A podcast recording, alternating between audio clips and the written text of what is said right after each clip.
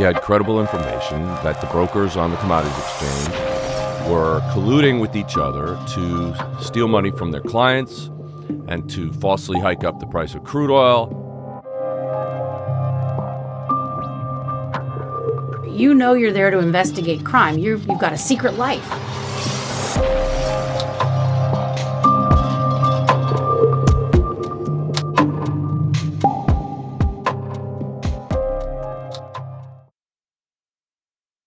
Y'all, you deserve professional hair color that makes you look your gorgeous best, delivered right to your door. You can take your hair coloring at home to the next level with Madison Reed, and it starts at just twenty-two dollars. Women have had two options for coloring their hair for decades.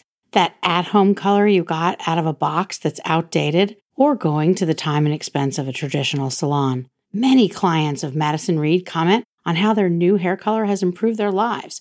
Women love their gorgeous, shiny, multidimensional, healthy-looking hair. This is game-changing color you can do at home, and you'll look like you just came out of the salon. Madison Reed color is unique because it's crafted by master colorists who blend nuances of light and dark, cool and warm tones, and they create over fifty-five gorgeous, multidimensional shades. Find your perfect shade at madison dash reed dot com. Best case, worst case listeners get ten percent off plus free shipping on their first color kit with code BESTCASE. That's code BESTCASE. Hello and welcome to Best Case, Worst Case. This is your host, Jim Clemente, former New York City prosecutor, retired F B I profiler, and writer-producer on C B S's Criminal Minds. And with me today is my wonderful co-host. Hi, everybody. It's Francie Hakes, former state and federal prosecutor. How are you, Jim? Pretty good, but I'm sure our listeners will notice a little gruffness, at least in my voice. Um, this is flu season, and uh, even though we're in sunny Los Angeles, California, boy, uh, I guess I spent some time on the East Coast, and I flew back, and I came back with a bug, and it's been kind of kicking my butt for weeks now. So trying my best to be able to talk without coughing too much. Well, let's hope so, Jim. And where you have to pause, I feel certain I can fill in because, as our listeners know, I can talk. Well, don't they? Anyway, Francie, today I thought I would tell you about one of my worst cases.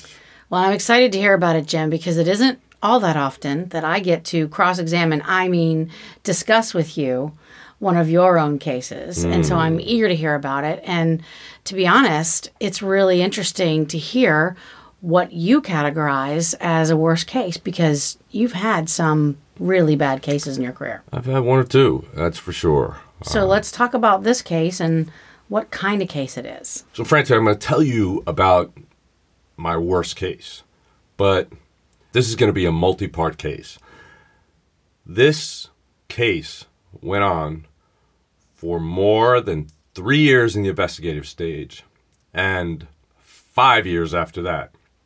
So there is a long-term, very detailed aspect to this case. And so I'm going to have to break it up from time to time to time. So when we have time, we can go into it more deeply later on. Um, but So we'll talk about the beginning of the undercover operation this time, and then we'll go into some of the things that happened during the case, some of the crazy things that happened, some of the horrible things that happened, and then we'll talk about what the results were. All right, well, let's get started with part one then. All right. Well, this is a major case, undercover investigation on Wall Street. So, were you the undercover person? I was an undercover agent, yes. Well, let's talk about when in your career this happened. You've had a very long career, and you were an F B I agent, you were a profiler. When in your career did this case happen? It started in nineteen eighty-nine, about two years into my F B I career. So, you were a young agent? Absolutely. Excellent. And where were you located when you were undercover? When I came out of the F B I Academy, I was immediately signed to the New York office. The New York division of the F B I is the largest division in the country, um, and it has a tremendous number of agents, as well as offices, as well as crimes that it investigates. Well, I'm curious, Jim. I always thought that I remembered that the F B I rarely assigns agents, especially right out of the academy, to where they're from. So how did that happen that you got assigned to New York, considering you were from New York? Because there were so many vacancies in the office. They couldn't fill any vacancies in the office. So they finally said, okay, if you're from New York and you want to go back to New York, we'll let you go to New York. So you must have been thrilled. Yeah, except that they penalized you for that. Because what they did was they said anybody who doesn't live in New York who will agree to go to New York will pay twenty-five thousand dollars. But anybody who lives in New York, who's had to put up with the, the cost of living there for their whole lives, they're not going to get paid any more money. So it was really kind of ratty. Well, that does sound ratty, but it also sounds like the government. Mm. Typical disincentive system. Right. So anyway, one day I was doing my work at my desk, and a memo crossed my desk that said they were looking for undercover agents for a secret operation. And you were intrigued, no doubt. Especially because the requirements were, one, you were good thinking on your feet. You've been a prosecutor, two, so yes. You're good at math. Yuck. And three, you don't look anything like an F B I agent. And I said, I'm perfect. And you are perfect. Well, yeah. Well, can we, can we loop that maybe a hundred well, thousand times? It is recorded. Francie just said, I'm perfect. Wow. Wow. That's a major breakthrough. So I put in my papers to be considered for this, and they brought me in, and they said, we're going to interview you, and then we're going to give you a test. See, a test. I would have walked out immediately. I've had so many tests, bar exams. I- I'm done. There's no way I would ever take another test. Yeah, one day I'm going to have to tell you about my experience with the bar exam. But anyway, I did pass it on the first time. um, but... Anyway, so they interviewed me, and they seemed to like me, and they gave me the test. And the test was ten questions, mathematics. And they said, we're going to time you on doing this test. And I was like, okay. And they said, tell us when you get to number ten. And, you know, I've taken enough tests to know that sometimes they put the harder ones at the end.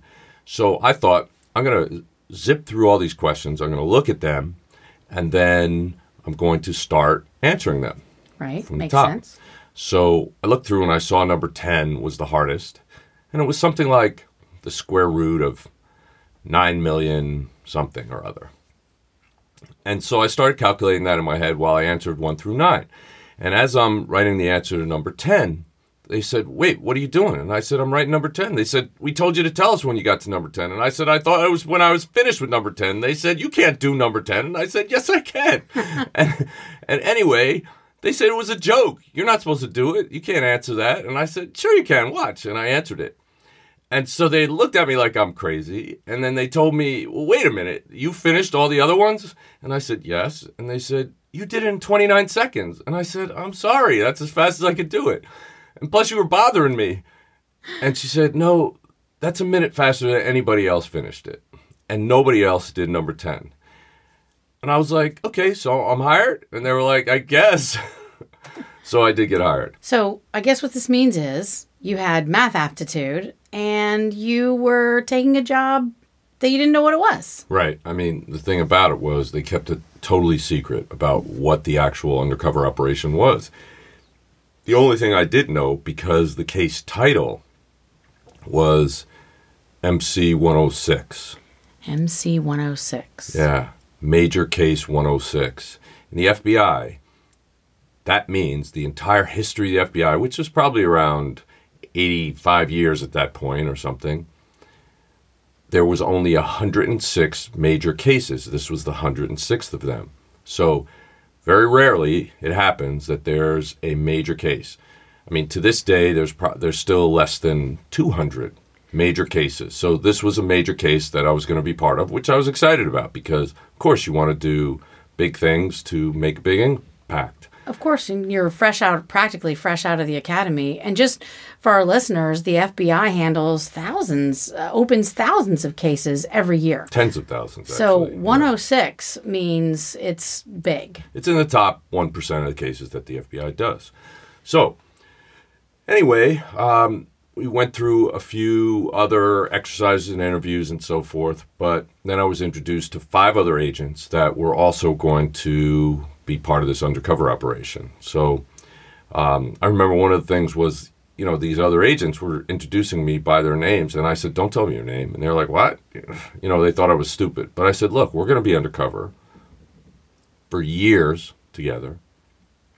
I don't want to know you by your real name. I only want to know you by your undercover name. This way I'll never mess up."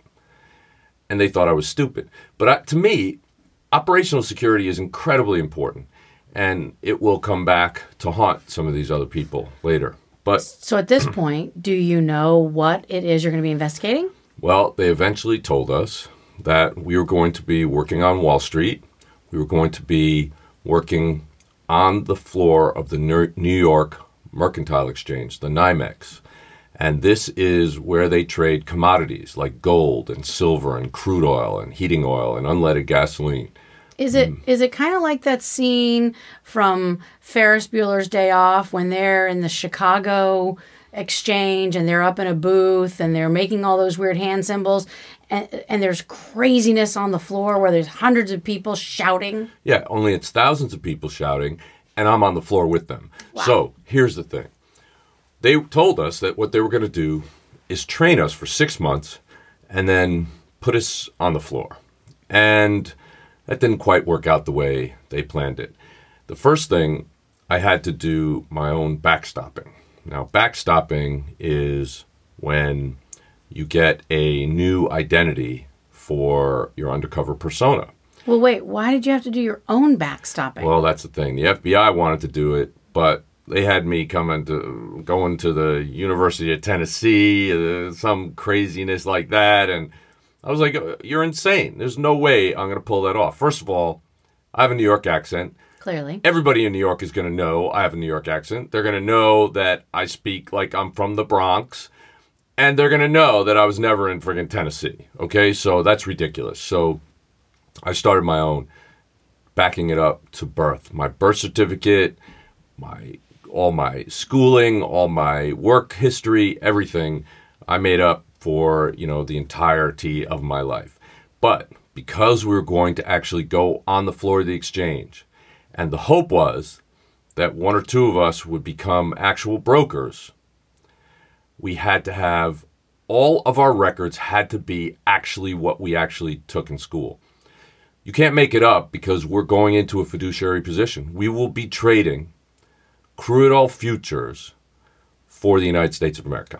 Wait, so, you know, what you see on T V and in the movies for something like this, for undercover, is somebody sits at their computer, invents a backstory for the undercover agent, and then there's one or two people in the company that you're going to work for that kind of know who you are, and so that they can insert you in. But what you're saying, that's not what was going to nope. happen here. What they decided was no six months of training.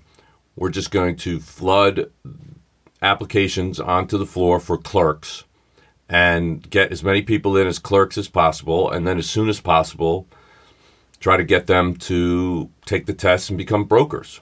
I'm going to guess that taking the test and becoming a broker is not as easy as it sounds. It's not easy, no.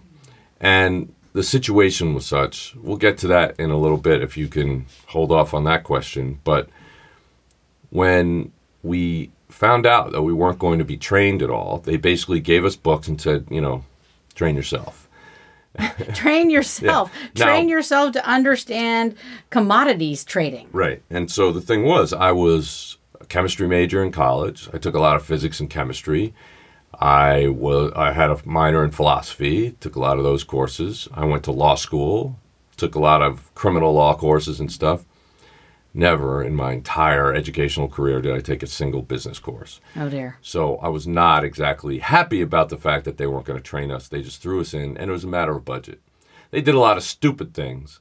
Stupid things. Like, they said, okay, well, you guys, there's six of you, so what we're going to do is have you sh- two and two share apartments. So we're going to be roommates with somebody who's another F B I agent who I'm not even supposed to know in the real world. Which doesn't make any sense and isn't good for operational security at all. It's so stupid. But it saved money. So what I had to do, because I wasn't going to be that stupid, was every morning I got up and I got on a train, a subway train, and I went uptown and I got on a bus from the Port Authority up by the George Washington Bridge. And I took it downtown. And then I complained when I got to work about my long commute from upstate New York. And, of course, your long commute was a fact. It just wasn't quite what you were saying. No. And one of the other undercover agents, who I was roommating with, would come in every day and say that his current roommate was just a horrible person and he wants to get rid of him. And so we set up this scenario where he's complaining about his roommate. I'm saying I hate my commute. Eventually, we had them at the exchange, the brokers and the other clerks, say, hey, why don't you just move in with him? And I'm like, I don't know, that guy's pretty weird. And eventually I did move in with him, and that's with air quotes. Right. And then I didn't have to do all that two hours of commuting that I didn't need to cover our asses because the F B I was so cheap. Okay, so but we skipped ahead. Obviously, you became a clerk. Yes. But what I still don't know is what exactly were you supposed to do as a clerk? What criminal activity were you there to investigate? Well, we had credible information that the brokers on the commodities exchange were colluding with each other to steal money from their clients and to falsely hike up the price of crude oil and to make money off of people that were trading outside the floor as opposed to them who were on the floor. So there's stuff called front running and bucketing and moving the market, manipulating the market, all those kinds of things. So these are all things that I had to learn. And w- what I did was I went in and I put in my application to be a clerk and I did an interview and I told them that I was ready for a change in my job, that I had worked in chemistry. So I had my exact same education history. My work history was edited because I couldn't tell them that I was a lawyer or a prosecutor or an F B I agent. So I edited that part out and said I worked in chemistry for a company. And and so I did this interview, and they also kind of tested my math skills, right? And uh, I got the job.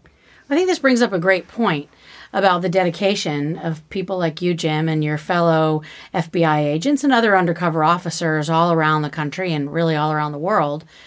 When it comes to something complicated, whether it's investigating the mob or a drug scheme or a human trafficking organization or a large major financial fraud case like you were doing, these agents and investigators, in order to understand the fraud ha- or the crime, have to understand the underlying processes. And so you have to make yourself an expert just to understand how those people involved in the scheme are committing enge- a crime. Committing a crime, exactly. Right. So, yeah, and so this was something I had to learn, an entire area of business and education that I never had any experience with. So I did that um, in my free time. uh, and so the day came when, I mean, it took six months for me to backstop. For example, I rented apartments in my undercover name. I wrote letters to myself there. So the mailman would receive letters and be delivering letters and get used to things being delivered there and packages. And I went and got credit cards at different stores and so on and so forth. So people could actually see that there was an actual person behind that name. Can we know your undercover name? Why? I don't know, because I'm curious. And I guarantee you people listening are saying, yes, Francie, that's the question I had. Well, it was James Galenti. James Galenti. Yep. Interesting. That way, if you heard your name shouted on the street, you're likely to react to it. Right, exactly, because it's Clever. Close to my real name. Clever. And, by the way, whenever any F B I agent goes into deep cover, they have to go through a lot of psychological screening to make sure they can hold up to the pressure, because it is the most stressful thing you could ever do in the world. There's no question about it. And I'll explain a little bit more about that later. But when I did get my evaluation results in, I was meeting with Doctor Steve Band, who's the head of the Safeguard Program, and he told me that I came back as a rebel personality. Like, no. I like to do things my own way. Well, that is shocking. And I thought I was getting fired, and he said, no, you're going to be a great undercover operator. So, well, because you have to have a certain level of independence, of ability to think for yourself, because there are going to be times when you can't make contact with the F B I, at least not easily. Right. So let's talk about that a little bit. When you're undercover, how do you make contact with your actual employer at the F B I? How do well, you report in? Well, there's actually a position called the contact agent. And that's an F B I agent who is working on the case, whose only job is to maintain contact with you and liaise between you and the F B I so that there's a buffer between you and the F B I. You can't just walk into the F B I office when your supervisor wants to see you or something. So this agent... my contact agent was Andy Binghamin, and he was a great guy. So in order for me, if I had to go into the F B I office, I would have to walk from my undercover apartment to a undisclosed location. It was a garage. And people who never have been to New York City wouldn't know, may not know this, but there's so little space in New York City for parking that some of the parking garages are literally buildings that you drive onto an elevator and it drops you down, and then they drive your car around to whatever parking space. So there's no ramp system. It's just an elevator. And so I would go to this building and I would get on this elevator and I would go down to like the triple basement floor and I would climb into a van that was waiting for me there with my contact agent with no windows, and I would lay down in the back and I would be driven out, and then I would be driven into the basement of the F B I building, and then I would go up the elevator and go to a floor that that had no other F B I agents on it, and that's where I would meet with the F B I. Well, for everyone who's wondered where Jim Clemente gets all his stories for T V and film, I think we now understand, because that is a great image that I will carry with me, Jim. Mm. You having to lay down in the back of a van just to be brought into work.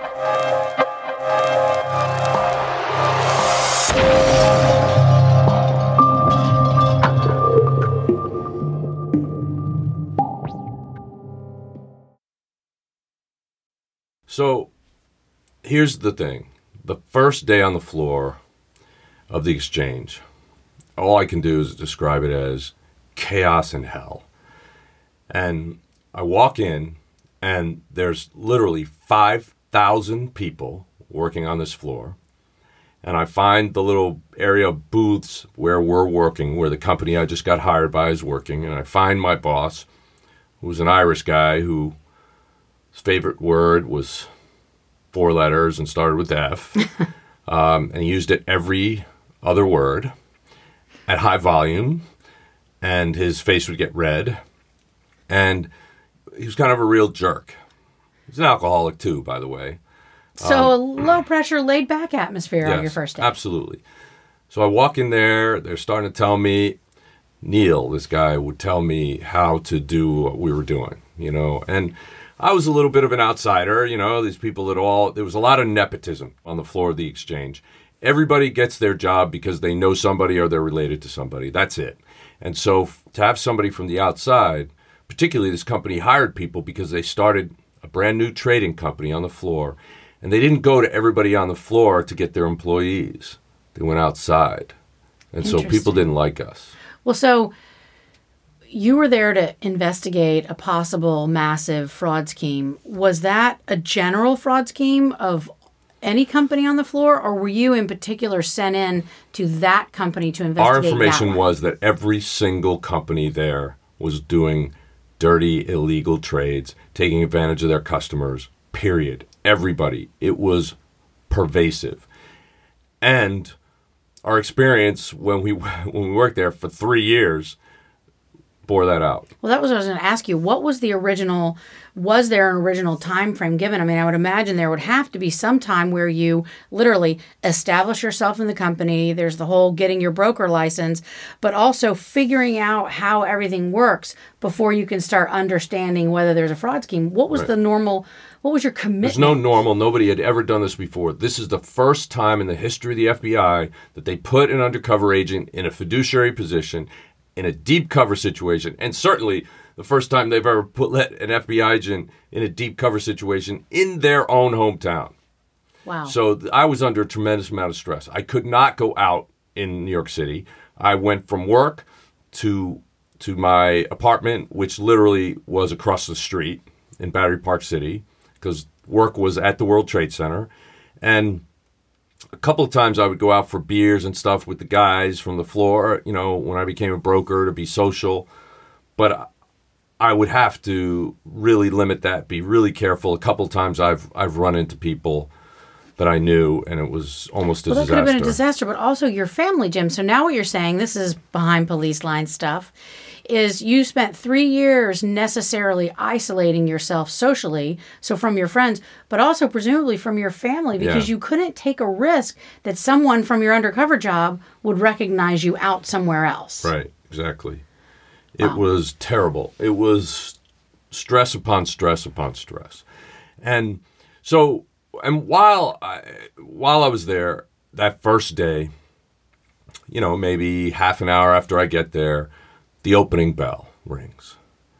And oh my God, the roar of literally thousands of men in their respective pits, because each one has a pit, roaring at the top of their lungs, trying to make trades at the beginning of the day. It literally made every hair in my body stand up. It made my skin crawl, and the first thing I thought, what the hell did I just do? Oh my God, this was the biggest mistake in my life, and it was it was horrifying, terrifying. And so, like the crude oil pit where I was working, it was it was a big, um, let's say, octagonal set of stairs going down in the middle. So, so it's really a pit. It is a pit. And at the center of the pit is a net. And they th- they write their trades on a card and they th- toss it into the net in the beginning. Now, this this octagonal set of stairways probably had ten levels of stairways going down. And literally, there was two hundred people in this one little pit. Claustrophobia and there's, central. There's, you know, this is crude oil. There's also heating oil, and there's unleaded gasoline and gold and silver and all sorts of pits, dozens of pits all over this floor, massive floor, five thousand people, all screaming at the same time. It's insane. But what would happen shortly thereafter is the Gulf War would break out. Oh, yes, I recall that. And crude oil becomes the most crucial commodity in the world when the Gulf War breaks out. And that's what you're there to trade. And I am there to trade it. And the pit goes from two hundred men to three hundred twenty men. Wow. Because it was so volatile and they were making so much money that all these other brokers wanted to come in. And so they all started to trade. So we were smushed together. A pit that was made for maybe two hundred people had three hundred twenty guys in it.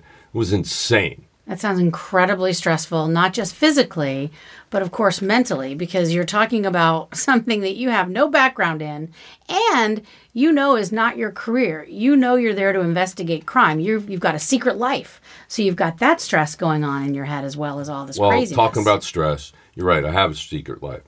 But every undercover agent has to triple think everything. So you have how you as a human being would react to something. Then you have your undercover persona and how that person would react to something. And then you also have to do an investigation. You have to find out what who's committing crimes, how they're committing crimes, get evidence of those crimes. So you're constantly just thinking things over and over and over and over again before you say a certain uh, a specific word. So when it comes to operational security in a situation like that, Jim, especially in your hometown of New York, so many different complications going on. How did you conduct your investigation? I mean, literally, did you write things down? Did you have a secret journal? Did you have hiding spots? I mean, how did it really work? Just in case you had to have someone come over. I mean, obviously, there are all sorts of factors at play. Yeah, there was a million things going on. So we had to wear recording devices every day. And when the Gulf War broke out, they put in two levels of metal detectors that everybody had to go through. Um, uh-oh. Yeah. So I had to get my recording device, which was substantial in size and encased in metal, through metal detectors every day at least twice. When, how did you do it? Secret. It's a secret. It is. Sorry, folks. That's behind. That's too far behind police yeah. lines, apparently. So after six months of working as a clerk, I told my boss, you know, the one that cursed a lot, that I wanted to take the test and become a broker. And after he stopped laughing, he asked me who the heck I thought I was. And I said, what do you mean? I said, I'm ready. And he goes, you see that guy? It took him eight years as a clerk to become a broker. That guy, ten years. That guy, twelve years. Who the hell do you think you are that you think you could do it after six months? And I said, well, I've been studying, and I think I'm ready. And he basically said, all right, F me, F you. Go ahead, take the test. So I took the test, along with one of the other brokers, me and Barry. Okay, so me and Barry took the test, and we got the two highest marks of the whole class. Well, see, your boss didn't realize that you were the question number ten guy who solved the impossible square root of whatever it was. Right. And so we did really well on the test, but that's the written test. So we had to take the Series seven, Series three, Series sixty-three to become commodities brokers. And so what we didn't realize is that there's also a practical. And the practical was, after the bell closed for the day, about thirty brokers would stay behind, and then all the new brokers who had taken the test, the written test, and passed would be thrown into the pit, and they would turn on the board, and they would make you do trades. They would give you orders and see if you could execute the trades. And I'm sure they give you easy trades, right? Well, no. I mean, not really. But remember what my boss said, F me, F you? I, I knew he was going to try to screw me. And so let me tell you what the board looks like. So it's a big electronic board, maybe forty feet wide and twenty feet tall, and it has eighteen, the next eighteen months electronically across the top, and it has the trades under each of those columns, the last twenty trades that have traded for that month crude oil. So crude oil and commodities are traded by the month. So August crude oil would be in a column. August, let's say nineteen ninety crude oil would be twelve months later in the next column. So you'll see, you'll be able to see, this is how companies project what their expenses are for the next eighteen months if they have to buy and sell crude oil. It's made on this market. That price is set. That's why it's called futures. There you go. And so when we did this test, they lit up the crude oil board and they put up all these trades, and we had to keep track of twenty trades for each month for the next eighteen months. So it's easy. Lots of numbers. And they keep scrolling down. As each trade happens, it goes up on the board, right? But you have to keep track of it. You have to see, because some orders are triggered by a price hitting. So if crude sales at three dollars a barrel, then you have to sell or you have to buy. And so you have to be on top of it. There are buy orders, there are sell orders, there are hold orders, there are all sorts of things. Oh, Jim, it gives me a headache just to think of it. Well, you really want a headache. And what you want to hear about is a butterfly trade. Ooh, the butterfly trade. Okay. Butterfly trade is when you trade crude oil against its distillates. So you distill crude oil into heating oil and unleaded gasoline. And it costs, let's say, about two dollars and fifty cents to distill crude oil into one of those two things. So you always know that those prices of unleaded gasoline and heating oil would be at least two dollars and fifty cents higher than crude oil. And so if the distance between those prices goes up or down, it's like crude oil is the body of the butterfly and the wings are made up of heating oil or unleaded gasoline. So if the wings go up above the body more than two hundred fifty, well then that's that means that there's a bigger price gap between what it would cost to buy the crude and distill it. And if they go down below two hundred fifty, one of them you want to sell, one of them you want to buy, you have to keep track of all three boards. And so I figured that's how my boss was going to screw me. On, in the real world, there was one man who did all the butterfly trades. He was some savant who used to be a taxi driver who really knows, sees numbers, and he would stand between all three pits, and he'd do all the butterfly trades for everybody who wanted to do it, and they paid him a little piece of the pie for doing that. And so all of a sudden, I see the other two boards light up, unleaded and heating oil, and I'm like, that Might have wanted to use a four-letter word yourself. That guy is going to give me a butterfly trade. Wow. And sure enough. So I started memorizing what was happening on both of those other boards as well. While I'm doing my trading on crude oil, I was looking at the other boards too. And sure enough, he hands me a butterfly trade. This is just amazing to me. I mean, some kid from the Bronx who goes to the F B I, volunteers for an undercover operation. You don't know what it is yet. And here you are on the Mercantile Exchange as a test, having to engage in what sounds to me like the most complicated thing in the history of the world. Yeah, there you go. So I, fortunately, had been paying attention to the two boards on the side, so I was able to execute the trade, and I saw my boss's face just turn blood red, and they had to give me a license. So I actually was the first undercover F B I agent to become a broker on the New York Mercantile Exchange. Wow. So so now you're a broker. You're now official. So you got these metal devices through the metal detectors because you had to record all the conversations. What else? I also devised a method of using the order pads that we used for taking orders and, and filling orders as a broker. There was a hard card, say the size of an index card, and there's a sheet of sort of self-carbon paper on top. So you write on the order on this flimsy sheet, you tear that off and give it to your clerk, and he makes a record of it, and you take the hard card and you toss it into the net in the middle of the pit.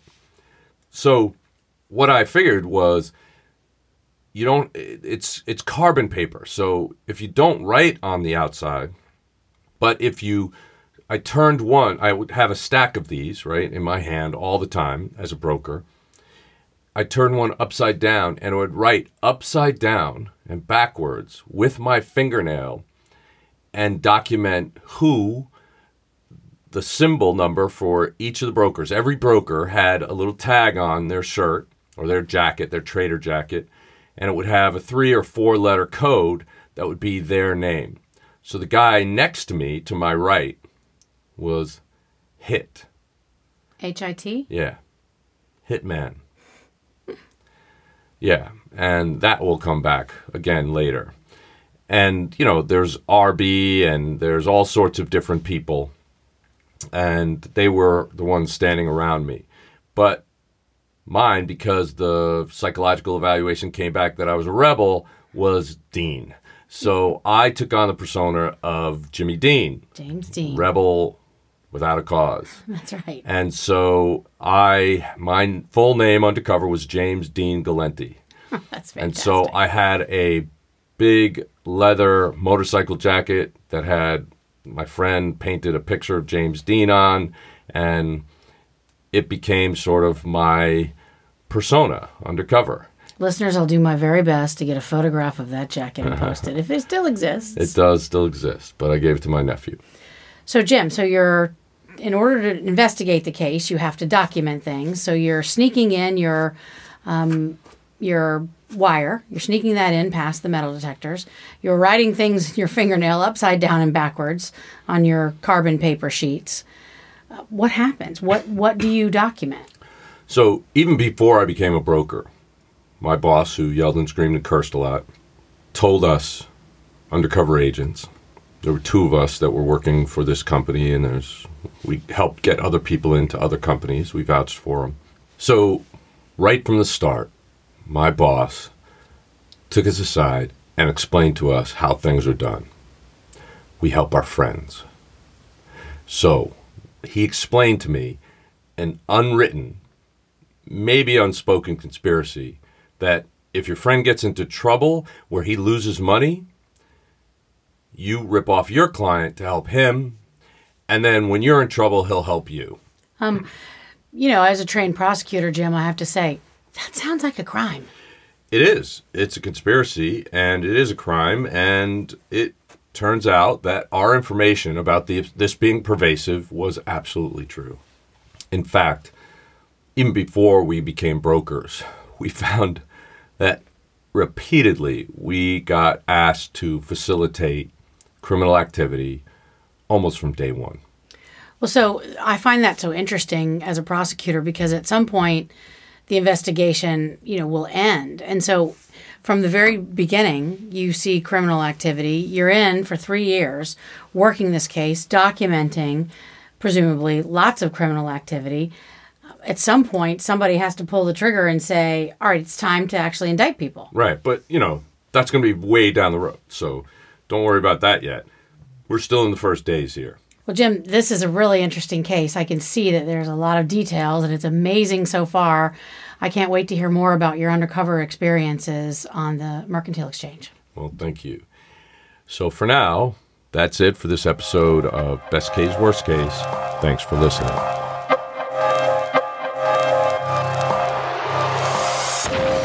Best Case, Worst Case is an X G production. Produced by Jim Clemente at Empire Studios, L A, engineered and edited by Mike Thal. Music composed and performed by Simba Sumba and hosted by Wonder. You can listen to Best Case, Worst Case on your favorite listening app. We are on Spotify, Stitcher, Apple Podcasts, and wherever you listen to podcasts.